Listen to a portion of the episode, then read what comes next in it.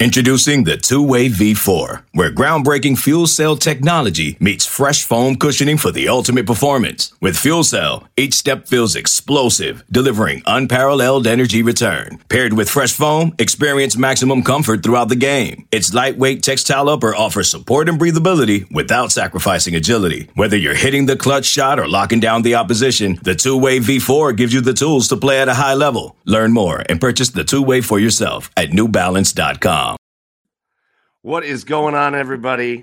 And welcome to a special Tuesday edition of the Monday Rewind. It's the Monday, Tuesday, Monday Rewind right here on the OBR. Uh, and we have got, for the first time in a month, for the first time in a month, we have got something fun to talk about. We have got a lot of excitement, a lot of great things. We're not here to complain, we're not here to talk bad. It's been a month of that.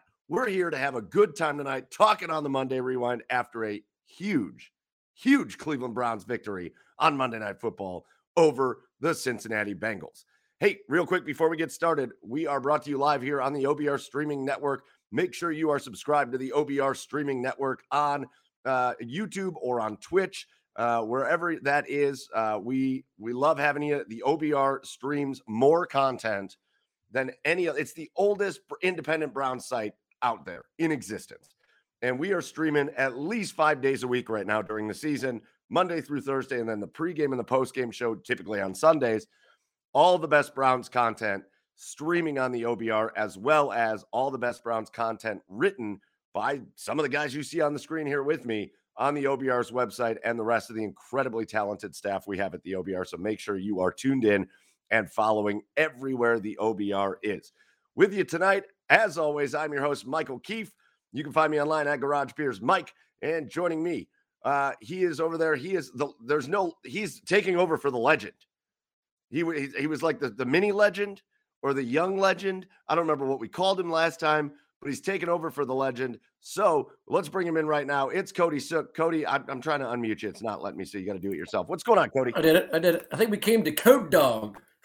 Code Dog. Code Dog is the official is the official name as penned uh, by Jake. I think that was officially done uh, at Andrew's recommendation yesterday. But uh, yeah, heck of a game yesterday. That I, I, tweeted about yesterday. The most fun I've had watching a Browns game since that Steelers divisional matchup, uh, wild card matchup a couple years ago. Yeah, uh, a game that started out 12 men on the field. The defense were like, oh here we go again. Let's, let's roll out the carpet and see what kind of mistakes they can make tonight. But then, you know, that was early, it. Sec- early second quarter, they rolled and they never looked back. And uh, first complete win of the first complete game they played all season. I think you saw just how good the team could be uh, when I operated at full capacity. Man, just what a night, Cody! You got you you're, you're a dad. You're trying mm-hmm. to juggle Halloween and, and Browns Monday Night Football. I was doing the same thing. I don't know about you, Cody. I'm freaking exhausted. I am That's, freaking exhausted.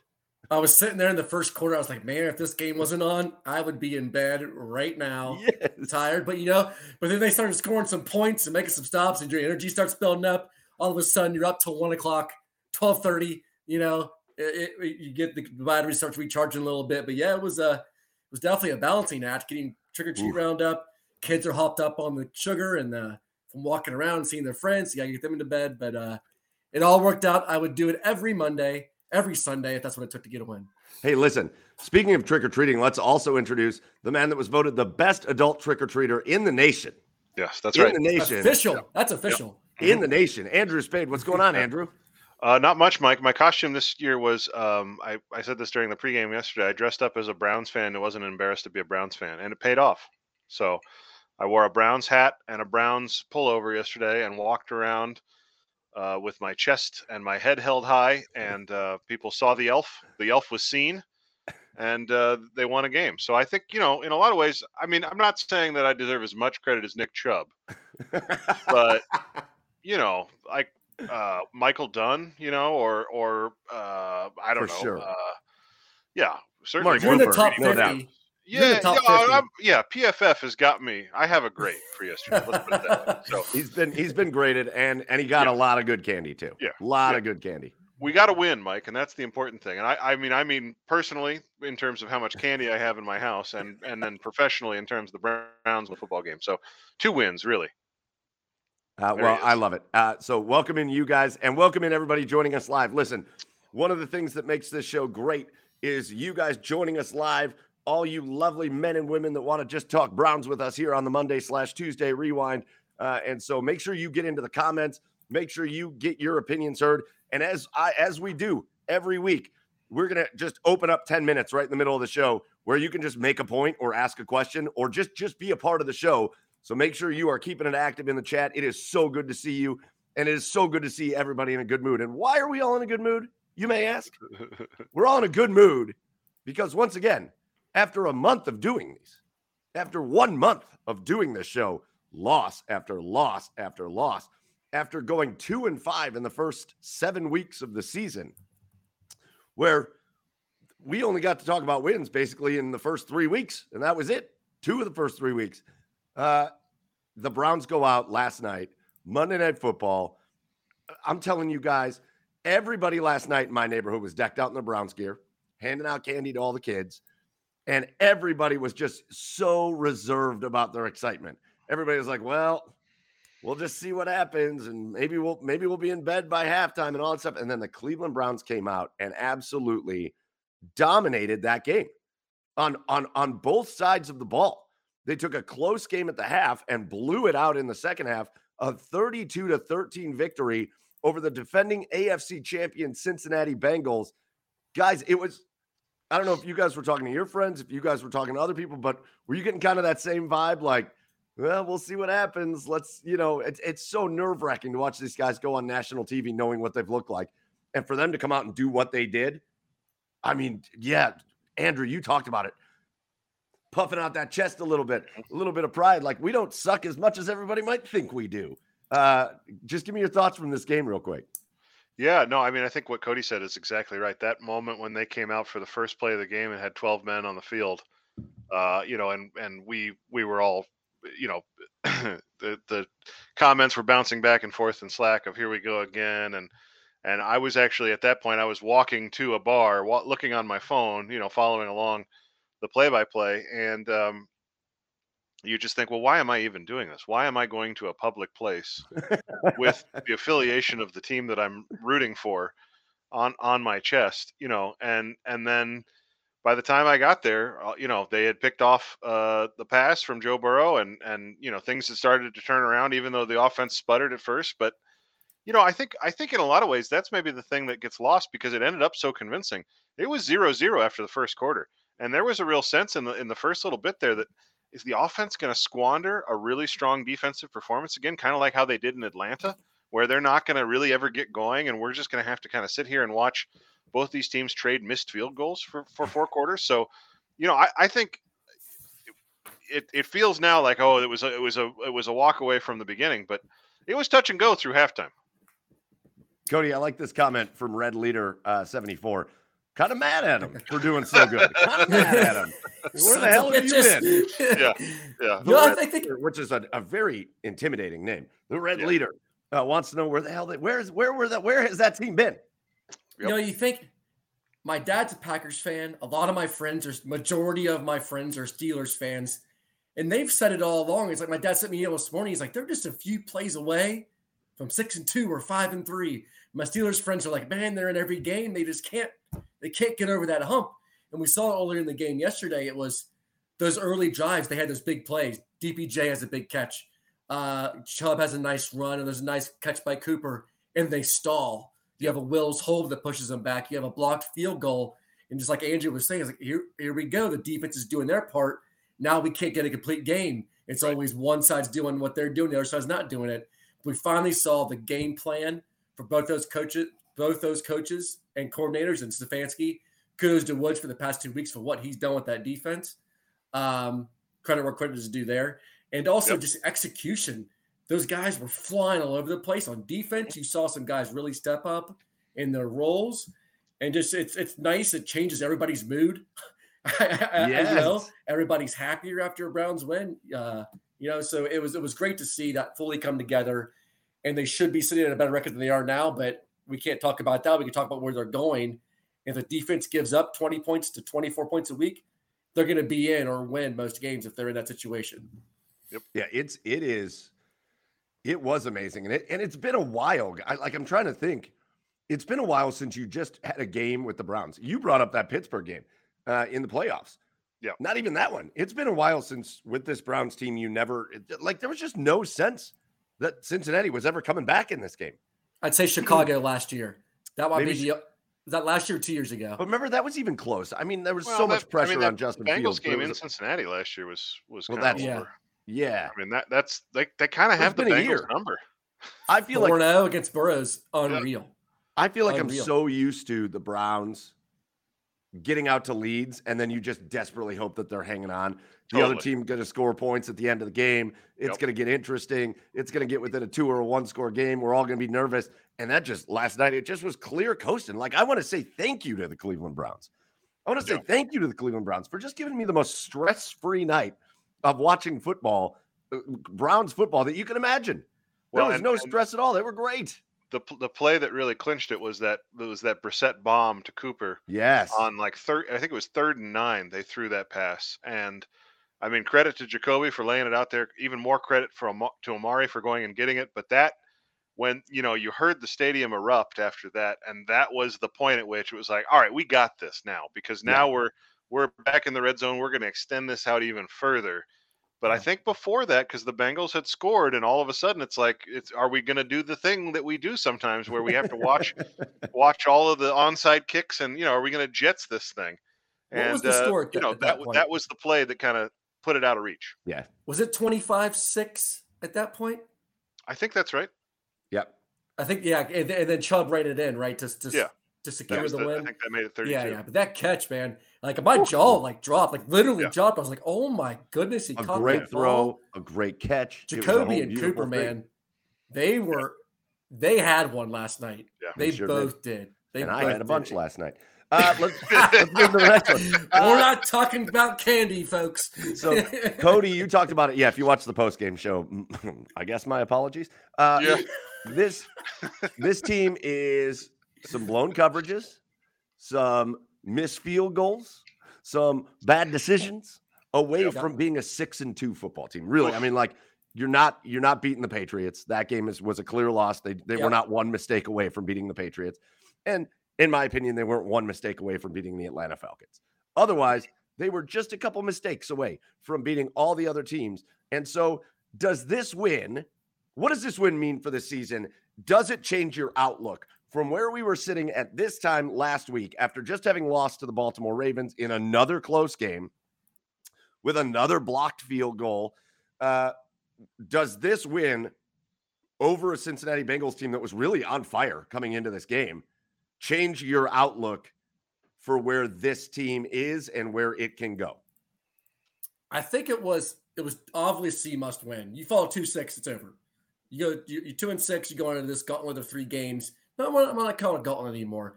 I'm not going to call it a gauntlet. But you have go to two and six. It's a mess. You're you're you're going to lose a little bit of locker room. You're going to lose some players. Uh, maybe not give as much effort as they usually would. But when you win that game, but you win that game in the way you did win that game, you saw the players react, how hyped up they were, how, how guys were out there playing balls to the wall every play, the stuff you wanted to see the whole season. Getting to three and five, you had the momentum into a bye especially going into a bye. We have some guys that need to get healthy, some key guys, Denzel Wards, your Wyatt Tellers, your David and Njokus, your JOKs, four cornerstone players on this team to get healthy. You had the momentum. Okay, now you have two weeks to prepare for a Miami Dolphins team who added some pieces today. It's going to make them even more yeah. difficult to beat.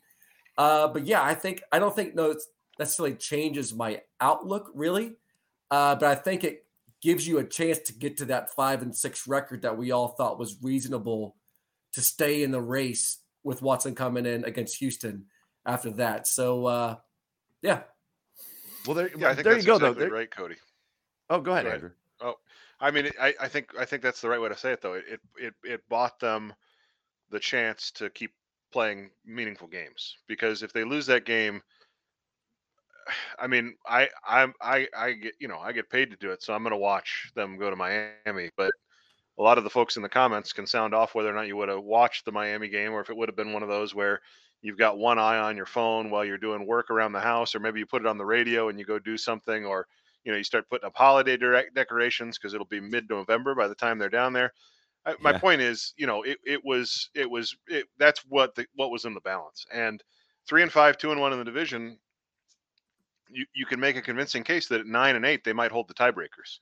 Uh, if if Baltimore struggles down the stretch, I know the Ravens have an easy schedule, but at nine and eight, I mean the AFC is weird this year. Now a lot of the teams that we were talking about being wild card teams are not showing up. The Broncos, the Raiders. Uh, off the top of my head, the Colts have been terrible. Oh, So does nine and eight get you the seventh seed of the wild card? And now you've got Deshaun Watson going on the road to. I mean, uh, it would be Kansas City probably, but hell, I'll you know let's let's roll the dice, man. I I, I like that scene. I'm into You- that. So Kansas City wouldn't be uh, with that scenario. If if the Browns team were able to turn around and Yeah. and, and get to a nine and eight record Yeah. and make the playoffs, you'd you'd probably be a little pissed if you were a top seed. yeah, uh, because Yeah. this this is not as bad of a team as the record indicates at this Right. point. Right. And Well, again, you look you're you're just single plays away. And again, listen, I do want to say this. I don't want to be too optimistic. Uh, uh, yeah, that would be boring. listen, uh, good teams make good plays, bad teams make bad plays. Good teams Yeah. make plays to win games, bad teams make plays to lose play lose games. Browns have made a lot of plays to lose games. But you would be a little bit ridiculous if you're if that was your argument. Well, they just haven't made the plays, so they're bad. They're not bad. They're right there. And they've made mistakes. But if you caught them in the first round of the playoffs with Deshaun Watson, you probably would be like, oh, that Well, sucks. and Well, you got Anthony Schwartz coming off the bench. He's fully rested Oh. at that point, so Oh he's you know he's firing all cy- cylinders. You got Demetric Felton probably getting 20 carries, so it would be a dangerous oh, situation at that point for the Chiefs. Okay, picture this. It's Friday afternoon when a thought hits you. I can spend another weekend doing the same old whatever, or I can hop into my all new Hyundai Santa Fe and hit the road. With available HTRAC, all wheel drive, and three row seating, my whole family can head deep into the wild. Conquer the weekend in the all new Hyundai Santa Fe. Visit HyundaiUSA.com or call 562-314-4603 for more details. Hyundai, there's joy in every journey. Selling a little or a lot?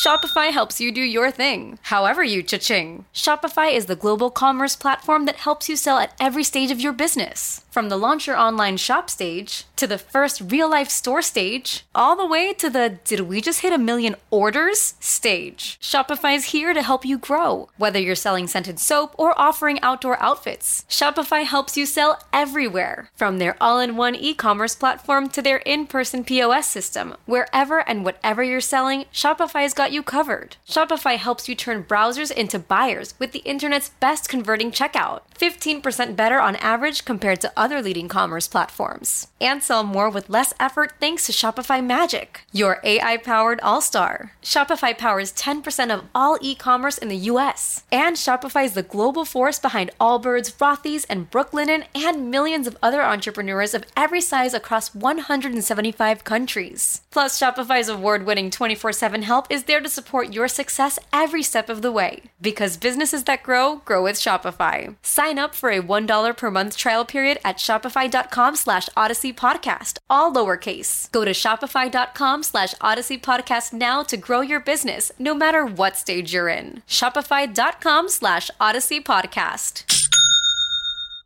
I mean, Sorry, like, Cody, go ahead. and, and you have to take into account the how much has has to go so terribly wrong for him to lose those games. You know, I mean, Yep. it's on them. It's Right. on them completely. But there's Yep. been just these miraculous ways of losing games that that got them to that point. Yep. Onside kicks, blocked field goals, phantom penalties, all that stuff to got them to that point. Not nobody to blame it themselves, but yeah, they're. I think a lot of people, unless you're Peter King, realize that the Browns are a lot better than the record currently shows. Yeah. I'm not Peter King. I don't spend enough money on coffee at Starbucks. Um, Wait, does that make me Peter King? Am I Peter King? Oh, I might be Peter King. I drink a lot of Starbucks. Starbucks. Oh, Starbucks okay. sucks. Oh, Um. I, I and I do want to say to your point, Cody. I posted this in Slack today. I looked at Football Outsiders today. The Browns are back to a top ten team according to DVOA, which is one of the metrics that's the most predictive for future performance, uh, season over season. And they have their estimated wins at four and a half. So if we're sitting here, I know they're three and five, and your record is your record. I'm not playing this game, but If they're four and four or five and three, we're talking about like, oh, we got this, man. We're got we're we're gonna have seven Right. wins. When we would be cocky, we would be cocky at this point. And so um, I, I think that they're they are very much right on the cusp, but you can't take any of this for granted. I think to your point, Mike, of not being overly optimistic, they can't do this once and then just kind of roll out the football in in Miami and get a win. That's a tough game. And then they've got Buffalo, and then they've got Tampa Bay. They will earn any of the next three wins that they Oh, get yeah. over the next three games. And they All right, could let's- very well, I mean, they could very well lose all three. That's not Absolutely. out- not outside the realm Yeah. of Well, possibility. they can play well. But I said I don't want to be too optimistic, but we don't need to be going in the toilet talking about losing the next three games. We can go to the other side of that too. Uh, let's let's move on. I want to start by talking a little bit about the offense. And so before we talk about the offense, let's hear from the head man, the head coach of the Cleveland Browns, Kevin Stefanski.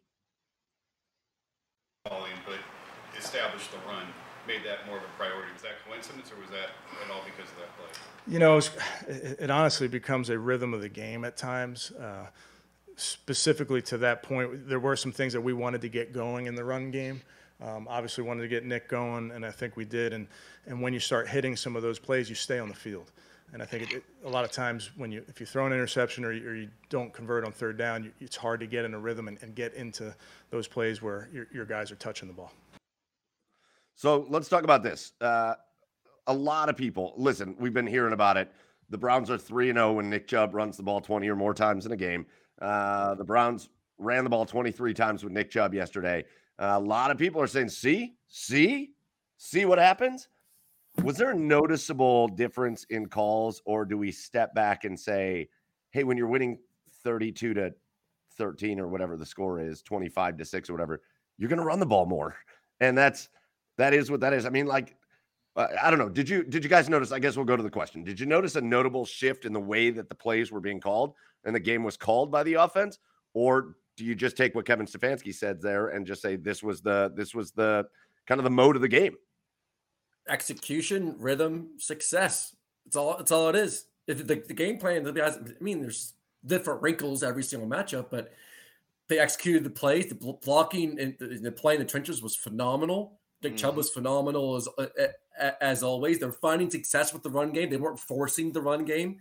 They print here's seven offensive linemen. You know what we're gonna do, but we're gonna beat your ass doing it, and that's what they did.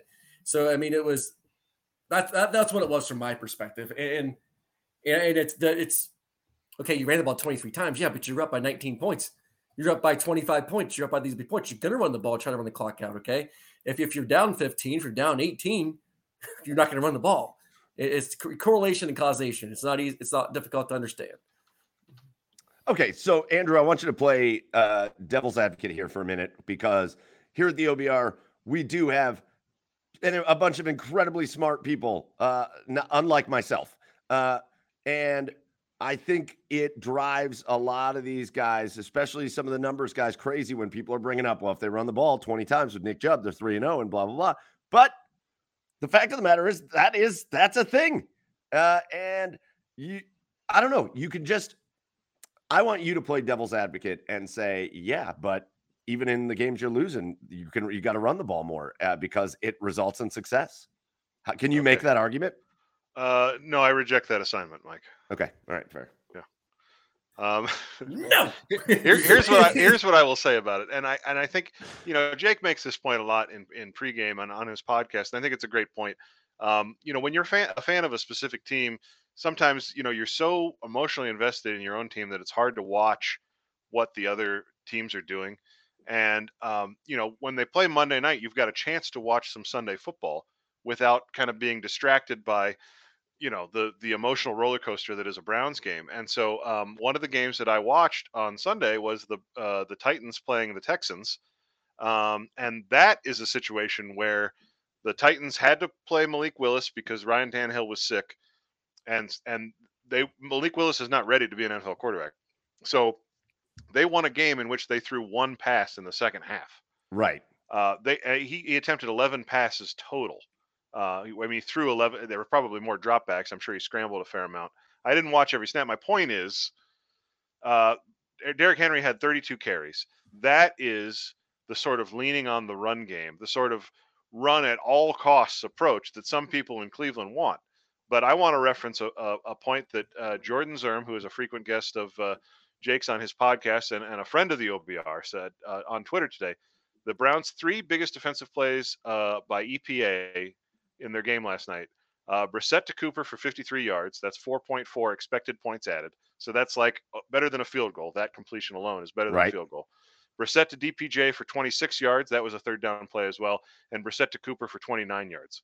Those were both 2.7 EPA or thereabouts. So all, all together with you, you add those three up and, you, and you're talking about almost, you know, nine to 10 points of expected points added and no rush other than one where you take it to the house is going to give you that much uh, in terms of expected points added. So as much as we want to talk about the run, the Bengals lost. Uh, Eli Apple was out for this game. He's one of their starting cornerbacks. Uh, Chidobe Awuzie left in the game uh, with a torn ACL. He's their other starting cornerback. They were starting. They had two backups on the field, and um, when that happens, that's that's the NFL gods giving you a gift, right? Right, Uh, exactly. The Browns have not had a lot of those this year. The and the Bengals give gave them a few. Evan McPherson missing a field goal, missing an extra point. The turnover luck that they finally started to see reverse last night with the tip ball landing in somebody's hands. Oh, These are the gifts that the. Browns haven't been having. And and and you're if Amari Cooper is one on one with uh, the the guy whose name I can't even remember now, but he's he's very tall and slow as hell. Um, that plays cornerback for the for the uh, the Bengals. If if you're going to get one on Flowers, if you're going to get one on one coverage with Cooper and Flowers, you're going to throw him that ball because he's going to be wide open. Yeah. Uh, let's talk uh, to the next topic. I I, I want to give a lot of love to the offensive line for yesterday's game and for the way Kevin Stefanski and Alex Van Pelt and and and Bill Callahan used them in lieu of tight ends. We were all kind of concerned.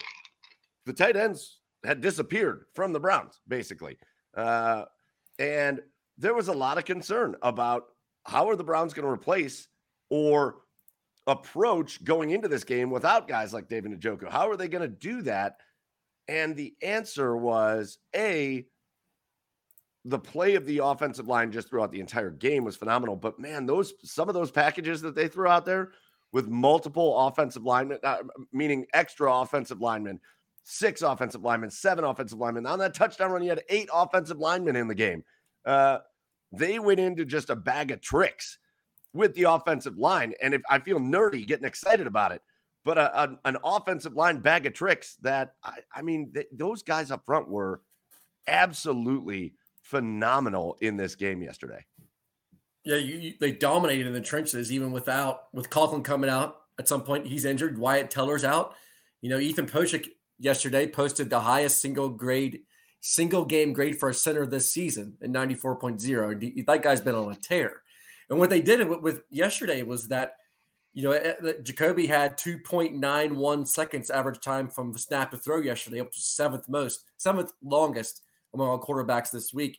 And he was only pressured on 28% of his dropbacks. So just a phenomenal job overall, uh, facing that blitz, facing uh, that Bengals defense. And kudos to Callahan.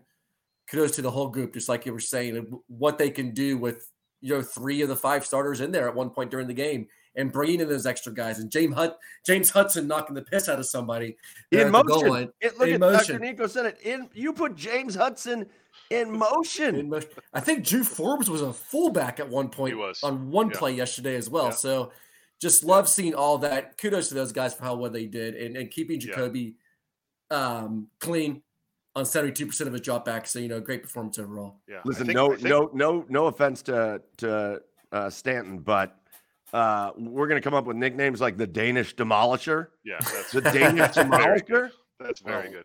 We well, thought it works were on two nicknames. levels, right? Because he's from Denmark, but he also probably likes a Danish.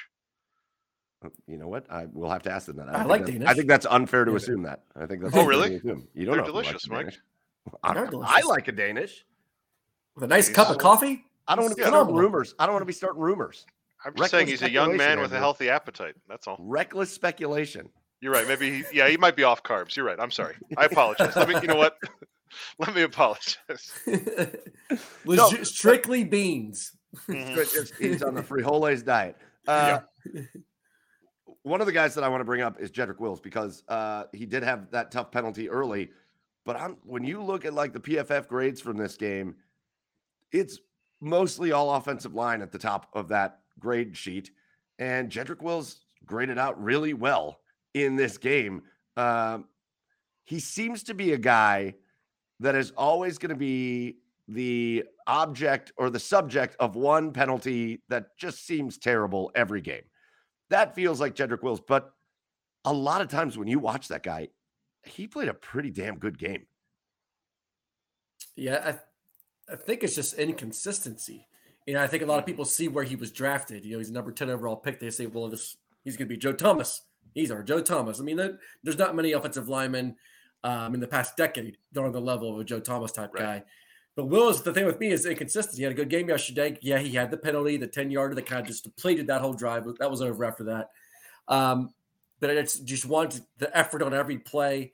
You want the consistency and performance week in and week out. But yeah, definitely kudos. He deserves the credit Probably played yesterday. Uh, just a little bit more. But I will say he did bounce back after a dreadful performance last week. So that's a good thing to see as well.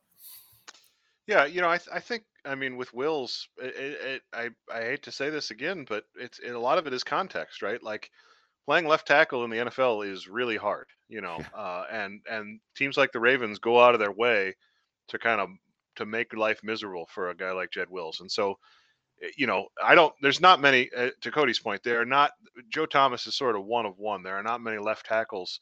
You know, Trent Williams is another one right now. There's not many others that can go out there every week and just you know kind of you can just forget about that side of your line and protection. There, there's there's truly one or two in a decade, and uh, Jed Wills is not that guy. He's a guy that can be beat, but he's also for the most part a very good player that you can absolutely count on to anchor your line. And um, I, I, you know I think it it will be interesting to see how the Browns handle his contract because he's not at the top. You know he's not a top five tackle, but he is a good tackle and so how do you how do you handle the finances of that? It's a little bit like the Baker Mayfield situation. That's a it's the most frustrating, you know, we're going to get to our next topic here in a second, but that's one of the most frustrating things in all of sports to me is you've got elite players that get paid like elite players. Mm. And then you've got the other guys, the the lower tier players that sure. accept contracts for lower tier players. But it's very frustrating in sports that like good players want elite player money. Mm-hmm. Like it feels like there's no middle ground there. There's good player contracts, there's bad player contracts, eh, or I'm sorry, there's elite player contracts, bad player contracts, or lower tier level player contracts. And then there's the good players that want the elite money. So that's interesting because you would think they would just be able to present Jedrick Wills with here's your value, here's where you're at, and this is the contract value that we'll give you. But man, that just never seems to be the way it goes. Yeah. Uh, well, and and I, th- I just one more thing on this quick. I, I think this is one of the areas where it's going to be very, very interesting the last six games of the season to see Watson with this offensive line versus Brissett because Brissett is not that mobile, and he definitely um, there are pressure packages that make him kind of turtle up a little bit, and that's not Deshaun Watson. Deshaun Watson wants to stick his head in there, and he he will absolutely take a shot uh, on a blitz to to complete a pass, and so. Yep. Um, what this offensive line looks like you know, is Jed Wills good enough if you have a bad quarterback that's susceptible to pressure? Maybe not. Is he good enough for Deshaun Watson? Probably. Yeah. All right. Uh, so let's talk about that. Offensive line was dominant, uh, pushing people around in the running game. James Hudson going on in motion and just cracking somebody. But they also gave Jacoby Brissett a whole bunch of time to throw. Let's hear from the Browns quarterback. By that double team on that 53 yarder. Because it was Amari. Uh, it was Dobbs came back to the sideline when I came back over. He was like, it was one of those, Amari's down there somewhere, you know, and uh, and I saw him slow down, and I was like, no, I'm throwing it, you know, and um, it was third down, and we know that hey, in and in the kick, but I tried to throw it out further enough that if he didn't get it, nobody got it, and uh, he obviously made a great play uh, and, going to chase it down. And I honestly think that receiver room really helped each other out a lot. Uh, you know, coming to the to the sideline and and uh, being um, very transparent of what we were getting out there, what type of defense they were playing to us, and and um, I think everybody touched the ball tonight, and um, uh, I think those guys did a really good job. Obviously, Amari kind of is our tone setter as far as in that room, but I mean Donovan made a great a great catch on the first drive that we we uh, we went. Uh, so he, he obviously Amari played really well, uh, but definitely proud of that room. He's proud He's of so that ring. likable, man. I know. He's so great- likable. What, I mean, yeah, what a great guy, and what a great camo pullover. I know that's. I love that comment from Superfly Rob. I can't even see him in that sweater. That is I, Camo I really cardigan, kinda baby. Want one. I, I really like that. That that's great. Camo cardigan. Uh, OG Philly wants to know: Is there anybody that doesn't love Jacoby at this point? Uh, Cincinnati uh, probably doesn't love Philly or doesn't love Jacoby all that much. Cincinnati. yeah, I thought doesn't. our colleague Anthony Reinhardt made a great point in Slack today. Like, it's it's almost a shame that Jacoby can't be the starter long term. You know, I mean, obviously that's not the trade the Browns made, and they've committed to Deshaun Watson, and he's going to be the quarterback. But Jacoby is, I I don't know when's the last time the Browns had a quarterback this likable. Maybe all the way back to Tim Couch, perhaps. Yeah. Yeah, I mean at this Johnny le- at Manziel, this level, Johnny like- Manziel, maybe. Yeah. Josh McCown. I think Go Josh Aggies. McCown was a very oh, was sure, very yeah, likable. McCown, yeah, yeah. Yeah. very I knew I was going to forget somebody. Yeah, Jake Delhomme. I mean Charlie Charlie Frye was a hell of a, a hell of a dude. You know, Ah, there's there's something about that trash stash that just ugh, got me. Uh, so let's talk about Jacoby Brissett because as the Browns offense was humming, Jacoby Brissett cruised along to the tune of 17 of 22, just five incompletions on the game, 278 yards, a passing touchdown, and a rushing touchdown. And we're not just talking about we're not just talking about dink and dunk plays for Jacoby Brissett. We're not just talking about kind of game manager type plays for Jacoby Brissett in this game. He talked about that long pass uh, to Amari Cooper that basically sealed the game that we talked about earlier. He made some incredible throws in this one. He made one bonehead mistake, which holy hell, that was ridiculous. But uh, but he came out and played an absolute whale of game. I think to call this dude like a game manager in the stead of Deshaun Watson is a bit of an injustice at this point, isn't it? Yeah, I mean, he had the highest completion percentage over expectation of any single game this year for any quarterback. Uh, so remarkable there. He has the highest next gen stats passing score of any quarterback at any game this year.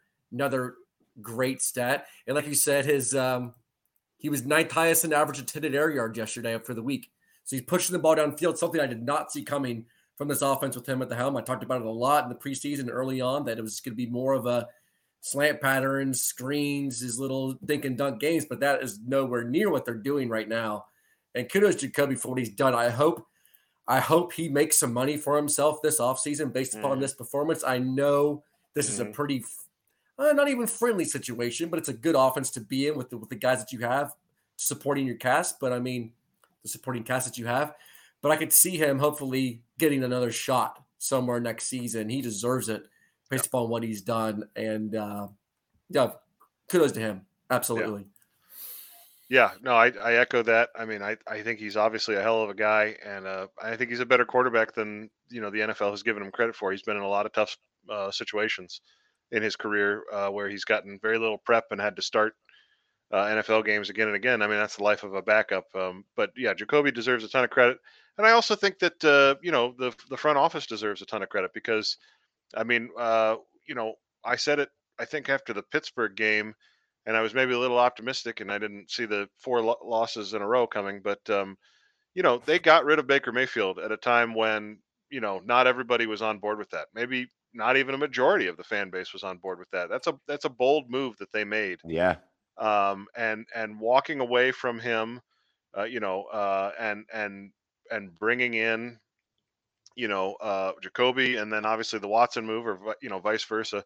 Um, you know, th- that that that's vision to see that the, the the position needs more than what it's getting in a leadership capacity and in a play capacity and and having the vision to understand what those players will look like in the offense that's not easy i mean look at what has happened with the colts and matt ryan you know when when when we were in march Right. I think the majority of the folks that, that work for the OBR were in, were were talking about, oh man, if I, I yeah, well, I would much rather have had Matt Ryan for cheaper and and saved saved the trouble of all the Watson, you know, all of this stuff. Right now, you'd rather have Jacoby Brissett than Matt Ryan. Uh, Russell Wilson and the Broncos. I was just going to say Matt. Ry- Right. I was going to say Matt Ryan over Baker. I didn't. I never said I would want Matt Ryan. Those Baker, Deshaun those Baker bros are a little quiet right now. Yeah, You know, You back up Baker. backing up PJ Walker in Carolina, coach. Back up Baker. Uh, Back up, and he's, and he's accept he accepts it. because he has a choice. Uh, our next segment, we're going to spend the next few minutes just talking about. We're going to take all, your questions. If you've got questions, if you've got a topic, I've already seen a couple come through, but get in the comments if you want to talk about something. Let's do it over the next ten minutes. Um, but I want to stick with the quarterback topic. Any chance you could see from fumble thirteen? Any chance you could see the Browns re-signing Jacoby Brissett next year instead of a guy like Kellen Mond uh, because of the respect that he has with this team? No, no, I think the cost would be too high for a backup. Uh, I think it'd be beyond what they're paying. They're going to go cheap. I mean, could be Josh Dobbs. Very well, could be, could, could be Josh Dobbs um, as the backup. We'll see how it goes, yeah. but I don't see a likely scenario in that something astronomical happens with Watson um, legally or on the field or whatever. Right. That's the only way I could see um, Jacoby coming back. Yeah, yeah, it would it would take a sort of catastrophe uh, with Watson that uh, is, uh, you know, I mean, maybe not unthinkable because, but yeah, uh, let, us not even go down that road. Nope, let's not. Uh, all right, so today, obviously, the uh, NFL trade deadline. The Cleveland Browns stay pat. Lots of moves, though. We'll talk about the moves a little bit, but lots of moves happened. It went through about a two-hour stretch there, where it was just every about ten minutes there was something going on. Miami Dolphins went crazy uh, mm-hmm. today. Just just some some weird moves. You had the Chicago Bears selling and buying at the same time. The Steelers kind of did the same thing. But question from Dr. Nico happened way earlier in the show. Was was Deion Jones like the trade deadline move for maybe? Uh, he says we chalked it up to a desperation move, but was this like the hey, we're going to just do this before the trade deadline kind of deal? I think Stefanski had said that trade was in the works for a while beforehand. I, think we, when we saw it, we're like, oh, that's weird timing. You know, as bad as the linebacker group has been, as bad as Phillips have been performing, you know, it just it was just the timing. I think of him coming off IR in the trade happening at the same time. As regard to the trade deadline, I know we saw some reports that the Browns were trying to to trade Kareem Hunt for the, maybe the nine, maybe the Rams or the Eagles didn't work out. They might value him a little bit higher than other teams do. Uh, but I mean, it's I think it was going to be a long shot for them to make any kind of splash move at this deadline based upon buying wise. I would have liked to maybe have seen some buying, but it's tough with those guys that you want them to buy. They probably have an expiring contract or they have a really high dollar value contract that maybe they're not willing to take on right now. And selling wise, I could have seen a little bit more selling, maybe like a Greedy or a Kareem or a D'Ernest. But I mean, if the market's not there, you can't force it. Um, so I mean, I'm not upset at all. The no, made, no moves were made today. I think we were all pretty much thought that they no move was going to be made. Um, so yeah, I think that's relatively reasonable to say that that was that was the move for maybe. Yeah, I mean, I, I and I would say that I think it continues to be, you know, a little bit of a point of criticism for the front office uh, from time to time that they will sometimes sit on their hands. Um, you know, we've heard, you know, uh, Kwesi Adofo-Mensah when he was hired in Minnesota talked about how, you know, Andrew Berry was always, you know, thinking about these outlandish trade scenarios, and and I, I give the front office credit. I mean, the Amari Cooper trade was a stroke of strategic genius, getting yes. ahead of the wide receiver market. Uh, I already gave them credit for fixing the quarterback situation, or you know, fixing it. I mean, we're not there yet, but um, but I do think they have shown a, a, an unwillingness, and it, maybe it's in part due to the coaching staff. I mean, when they traded for Ronnie Harrison in 2020, he didn't see the, the field until week five. So right. maybe the coaching staff is saying if you trade for Matt Ioannidis, for example, from the Panthers, he's not going to play for us until week 12. So what's the point? And and that might be the case. So I don't necessarily want to put it all in the front office, but I, I think that there are pretty like cheap solutions to a few of the problems that the Browns still have. I mean, uh, they, they got away with having the worst interior defensive line in the in the league last night because the Bengals can't run the ball for the most part. But that's going to show up again, and and, and teams are going to gash them up. It's not that's not the last time this year that we've seen them give up a 30 yard run on third and 11. That like it's going to happen again. Guys, I do want to while we're while we're just kind of talking about the trade deadline, let's go through some of the moves that got made today. Uh, I think the biggest move that will be talked about, in my opinion, the one that will be talked about is kind of the big move of the day. The Miami Dolphins acquire Bradley Chubb uh, from the uh, the Denver Broncos. Uh, Bradley Chubb, a really really good. If he's not an elite level edge rusher, he's close uh, to an elite level edge rusher. He goes to the Miami Dolphins. But I also think the other move that they made in acquiring Jeff Wilson from the San Francisco 49ers, a guy that's averaging like 5.7 yards a carry or something like that. I think that's going to fly under the radar. But I think that is going to be a huge move for that offense. What do you guys think about what the Dolphins did today? Yeah, I think they were the winners of today. And if you look back to what they did, somebody did a screen uh, uh, graphic on Twitter earlier. What they did with those with Trey Lance trade Mhm. picks Yes. has been unbelievable. Jaylen Waddle, Tyreek Hill, and, now Bradley Bradley Chubb. Chubb Yep. is what Yep. they turned those into. Trey Lance is Woo! non-existent. San Francisco. He's I a know question hurt. mark. He's, He's, a question. He's a huge question mark right now. A guy that has Yep. some very desirable traits. But I mean, what they've done with those those picks is Mhm. just ridiculous and almost unheard of for a team to do that well with those picks. I think they're the winners from the day. Uh, just in time to play Cleveland. You know, you I love. Yeah, thank it's you really great Miami. Yay. you know, but but they traded out a very inefficient running back in Chase Edmonds for a very efficient running back in Jeff Wilson. I think he's one of the top 10 or 12 in rushing yards over expected per attempt right now. So efficient guy. Granted, it's the 49ers. They run an incredibly efficient offense. Uh, but that that was just great moves uh, by the Dolphins today. There were a couple moves I didn't see come. I did not see Detroit trading away TJ Hockenson. Like Yeah, that, for that I got that notification. I was like, wait, what? Yeah. Uh, Detroit in in division Yeah. trades TJ Hockenson to a team that is notorious for getting the most out of tight ends. Uh, and I know Kevin Stefanski was there for a large part of it. The Minnesota Vikings, TJ Hockenson goes up to Minnesota. Uh, Minnesota, Andrew, that like that's that's a good Minnesota team, and they just added a weapon at a position that they're pretty good at using up there. Yeah, and and it's and it's that they also pulled that trick on you know there's I think maybe a dozen teams in the league that don't understand about how uh, pick swaps work still somehow, and so you know the the the the Vikings didn't give up any picks. They moved down twice, but they didn't actually. They have the same number of draft picks as before the trade, and anytime you can do that, I mean, uh, you know the the and actually you know this point ties together the TJ Hockenson conversation with what Miami did. Draft picks are a coin flip. Like Correct. statistically, mathematically, it has been proven they are a coin flip. So you have a 50 50 chance of getting a player that will be with your team for four years or a player that will wash out of the league. And so I understand that like there's a there's value in their contracts because they're cheaper. But it's the same thing with what you said about Miami trading their three first round picks. They drafted one guy and then they traded two of those first round picks for proven players that are no longer coin flips.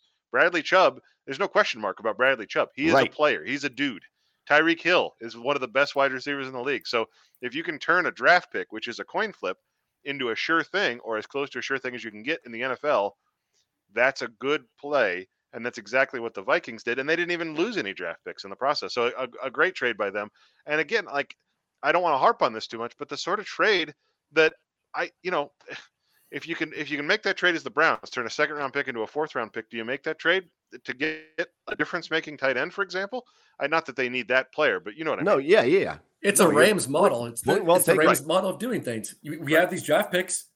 If I can trade that draft pick, okay, Andrew's points, cost control of contracts, uh, expensive quarterbacks, building building with young players around your team, absolutely. But if you're going all in on Yep. a season like the Dolphins should be doing, Right. like the Rams did, and you could trade these picks for extremely good, extremely proven guys, you do Well, it. And listen, we're we're at a point now where people are like, yeah, but look at where the Rams have put themselves. They won the Super Bowl. They, who cares? Mission You won the. Super Bowl. don't- guys, Put the- Yeah. hang the for banner. Browns, for the Browns. yes. If they traded away everything to give us one Super Bowl, I don't give a stuff Absolutely. if they are Yep. terrible for the next Yep. 10 years. I don't Yep. care. Yep. Yep. You get that one Super Bowl, I will take that. Oh, Fumble 13. What a great comment. I know, I just Let's laughed know if out loud Andrew's getting blurrier or if eh, or if Fumble 13 is getting drunker. Uh, hey, by the way, uh, after the Can show tonight, you get both. a one hour break. After the show, you get a one hour break, and then we're right back at it with Garage Beers. You're getting a whole night with me. You're getting a whole night with me.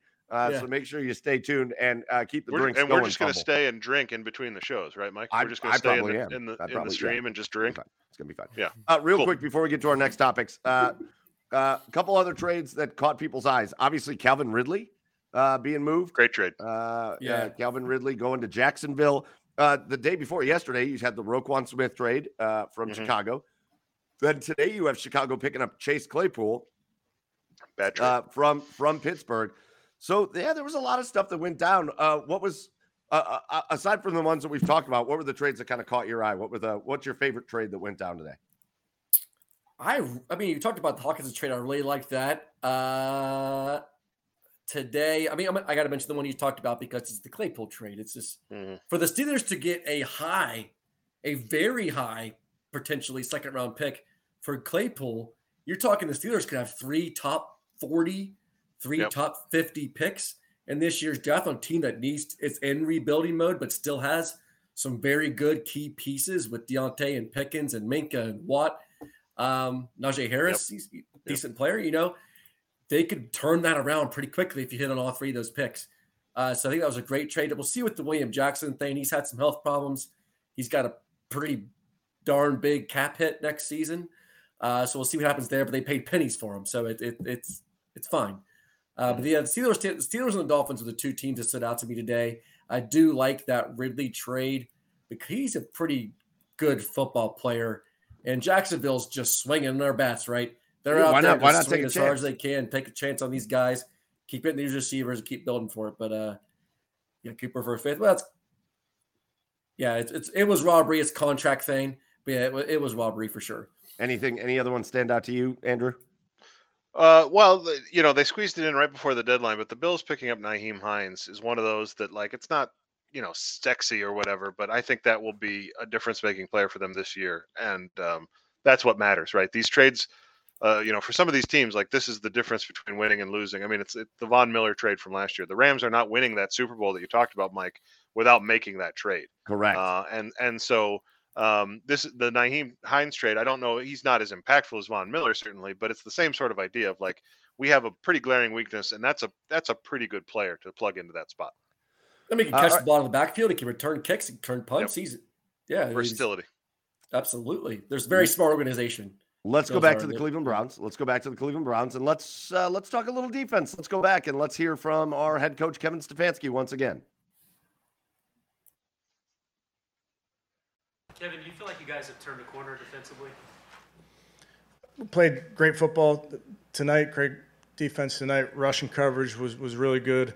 Um, but we just got to keep stacking them. Uh, we just got to, you know, like anything, offense, defense, special teams. We got to give these guys a plan they can go execute, execute a high level, play fast, those type of things. I thought that was on display tonight. What was the key to getting so much pressure on Burrow? Yeah, I think a, a, a nice game plan by Joe and the staff. I, I thought some of the things that they did really tested their protections and tested some of their uh, uh, line movement, if you will. And then, uh, you know, again, individual effort. Myles was very good. Dreamy Kevin Stefanski there. Uh, guys, defensively, the second game in a row now. Again, uh, I think defense played much better against Baltimore last week. Uh, really held Lamar Jackson in check. You held Mark Andrews to nothing. And then this week, they come out and absolutely dominate a team. Again, remember this Bengals team? Uh, Joe Burrow had like, what, 350 yards before halftime last week in their game It against like two possessions. Somehow he had 350 yards in two possessions. I don't know. Correct. Yeah, correct. They well, they extended the field. They were, I think it was Canadian football. it was, uh, very, yeah. it was very Canadian. Uh, uh, so, guys, just talk about this defense a little bit. Uh, what do you think the, the biggest reason behind this defense kind of finding its groove after just a hideous start to the year? What's the biggest reason? It's odd, right? So weeks one through six, they're 31st in EPA per play, one of the worst defenses in football. Week seven and eight, they're now sixth over those two weeks, two week span. They're sixth in EPA per play. And what makes it even more odd, you played two offenses that are a hell of a lot better than any of those first six teams you played. The Jets, Right. the Falcons, uh, the Panthers, the Steelers, all those teams that don't really have um, offenses that are anything to write home about. And now you come into the thing uh, Jake talks about in film room. I'm sure we'll cover it, but with the defensive line, you know, those first six weeks, what you saw was just four man pass rush. You do your thing, Myles. You do your thing. You guys figured out. The other three of you. Now they're running stunts. They're blitzing at a higher rate uh, getting pressures on these quarterbacks. So, yeah, I don't know if it's just one of those things. It takes six, seven, eight weeks for for, for Joey Woods to figure it out, and then and it's and then they just go for it, or it's just, or it's a two week anomaly. I don't want to. I don't want to say that Woods has got it figured out right now because of a two game sample size. I want to see that over four, five, six games. But these two games have been very encouraging. And like we said earlier, you give up twenty points, you should be winning or at least down to the wire every single game you're in with the way the offense is playing. Andrew, yes, Mike. Manimal, Manimal makes a comment here. Just like last year, it took half a season to gel. Yep. But unlike last year, these guys were here this year and in the Yep. offseason, and they had Yeah. played a year together. So this, to me, that's not acceptable. Yes. and if, if that's the case, if this team is gelling right now, and Mhm. and that's great, that's that means good prospects for the Browns moving forward Right. for the rest of the year. So I'm not not excited about that, but that's not acceptable, right? You can't you can't you can't have a team that played together last year take a half a season to gel this year. Yeah, absolutely. It's yeah, it's it's like uh, you've got a kid that uh, you're trying to wean off of diapers, and he goes to the bathroom, but it's not in his pants, but it's somewhere else in the house. It's like, well, I appreciate that you didn't piss your pants, but maybe next time let's try and find the toilet. That's Are you basically talking about Keith a or are you talking about a kid? That was me last night. Right after the post game show, guys. Jeez, Yeah, you don't no, that- that that was was- yeah, the supposed dirty to be exactly right, yeah. private conversations. Yeah. Sorry, Andrew. No, no, no. I, I mean, I look. I think part of this, what this show is about, is bringing you know, kind of what we have personally and as a group into the pu- public eye, and and you know, Mike. Why is that Mike always in- about me? Why is that always Mike is about me? incontinent. We'll well, because you're the one that's pissing your pants, Mike. That's why I it's do about not you. have continence issues. We have Not that there's in anything you. wrong if you do. You're Yeah. gonna get there. We're gonna start the reward system where you get a toy when you use the potty, and, and we're That's gonna right. be all right. Cody knows how to do it. Uh, Yeah, listen, um, He is potty trained. I no, I 50-50. think you're exactly right, Mike. There's, there's, it's yeah, no, it's like okay, great. Thank you for figuring out how to play defense in week eight. Uh, this this team is six and two. If you had this shit figured out by week one, you know, and so uh, yeah, do do do the Browns fall for this? And you know, does the front office sit there in the offseason and say, well, we got to nine and eight and we made the playoffs and you know whatever we made some noise and the defense looked good but we know the first what happened the first part of the year and 2023 is their year. I mean we, we had the conversation earlier about teams going all in. 2023 is the year for the browns to do that because everybody pretty much is back next year that that matters. So they're they're going to try and win a super bowl next year and you can't really give away the first six, eight games of the year because you don't know how to play defense because Joe Woods forgets how to coach it again. So um, they Yeah. still need to replace the defensive coordinator in the offseason. Real quick before we get to my last topic of the night, uh, lots of guys made contributions, right? Uh, it wasn't just Garrett and Clowney getting to the quarterback. Taki Taki had a sack. Deion Jones had a sack. Isaiah Thomas had a sack. Lots of guys made contributions. Um, we're we're seeing Ty Sox made this comment. Uh, the loss of Walker really uprooted the defense. Yeah. Do you do you feel like that's the case? Do you feel like man, the loss of that guy, one guy out there, really uprooted what they were trying to do, and then all of a sudden, you now have some guys stepping up? Andrew, you're shaking No. your head. I'm shaking my head vociferously because what what's happening, and Cody said it yourself. already. Do not hurt yourself. Cody said it already. They've they're changing the scheme. Like, let's not pretend. Let's not try and like figure this out. Let's not come up with like arcane explanations for what's going on here. They're they're changing how they play defense. And Joe Woods is finally changing how he plays defense. So, much so that like I think Jake and Slack today suggested perhaps that Kevin's getting more involved with the defense because like they're they're doing more stuff with disguising their fronts. They're they're varying their their pressure packages in a way that they have not since Joe Woods has been the defensive coordinator. So I absolutely, uh, I mean, I, I appreciate that question because I do think that the loss of Anthony Walker didn't help. And I'm not saying it wasn't a factor, but the main thing that they're doing wrong in the beginning of these, the last year and this year, is that they're playing predictable coverages behind predictable rush packages. And offenses in the NFL are too smart to not figure that out. It's like, oh, you, you're going to sit and cover three and give us a four man pass rush every Right. time? Yeah, We got I you. know we the know answer. exactly what you're going to do. We're Exactly. going to attack it. So, Right. yeah, playing soft, it, playing soft is one of my biggest pet peeves for any defense across any level of football. I can't. I can't. I can't stand it when you're playing when they're playing soft coverages, not blitzing, not disguising coverages, not simulating Right. pressures, all that stuff. And it's great Yep. to see it the past two weeks. And yeah, somebody said it, Larry. I, Larry, I can never remember your how you say your last name, buddy. I'm going to go with Bedouin. Bedouin. Uh, Bedouin. Bedouin. Bedouin. Bedouin. He's, Bedouin. he's he's from Star Wars. Yeah, Bedouin. Um, you said it great, uh, uh, very well that we shouldn't be anointing the defense. Yes, absolutely, we should not be doing that yet. But I, I think we got to get credit for these two weeks. But over a larger sample size, if they continue to do this, then then we can have that conversation. I do want to talk about uh, defensively the last topic here. I do want to I do want to talk about some of these young guys. Like Cody, what is the ceiling for Martin Emerson? Um, dude, that's he's one of my favorite players on this team now. I mean, yes. not, not to be not to mm-hmm. not to be that guy and, and, come across as a fan, but I think we're all fans at the same time that we're analysts, and he's been incredibly, incredibly consistent for where he was selected in the third round. Um, I think expectations might have been a little too high for him, but he's, he's meeting those expectations, maybe exceeding them right now. As a ceiling, I think uh, uh, just an above average corner, I think, is what he should be and what he is. Bedouin. Okay. Bedouin. Larry Bedouin. Write it down, Cody. What'd you say? Write it down. Now, now, now, write it. Write it.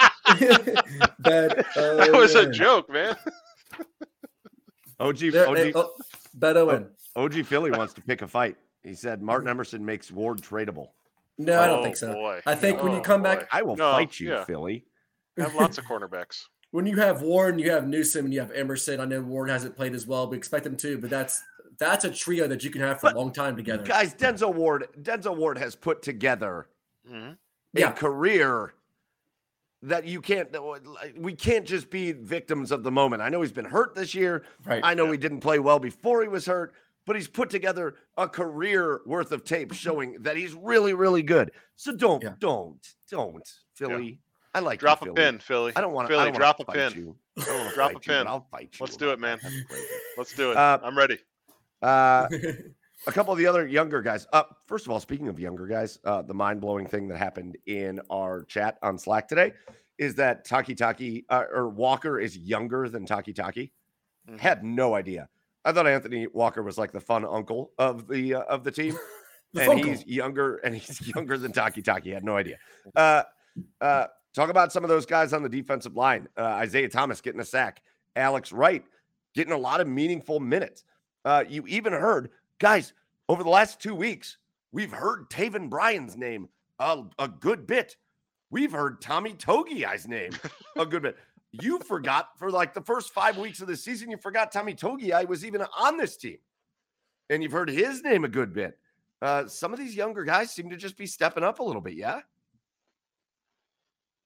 Yeah, I mean, again, like they're playing better defense, and I think part of it is that they're playing schemes that put the players in better position to succeed. So um, I, I'm not taking anything away from the players. Like credit to the players, they're playing better, but I think that it becomes even more frustrating the hole that they dug themselves by not playing to their strengths over the first six weeks of the season.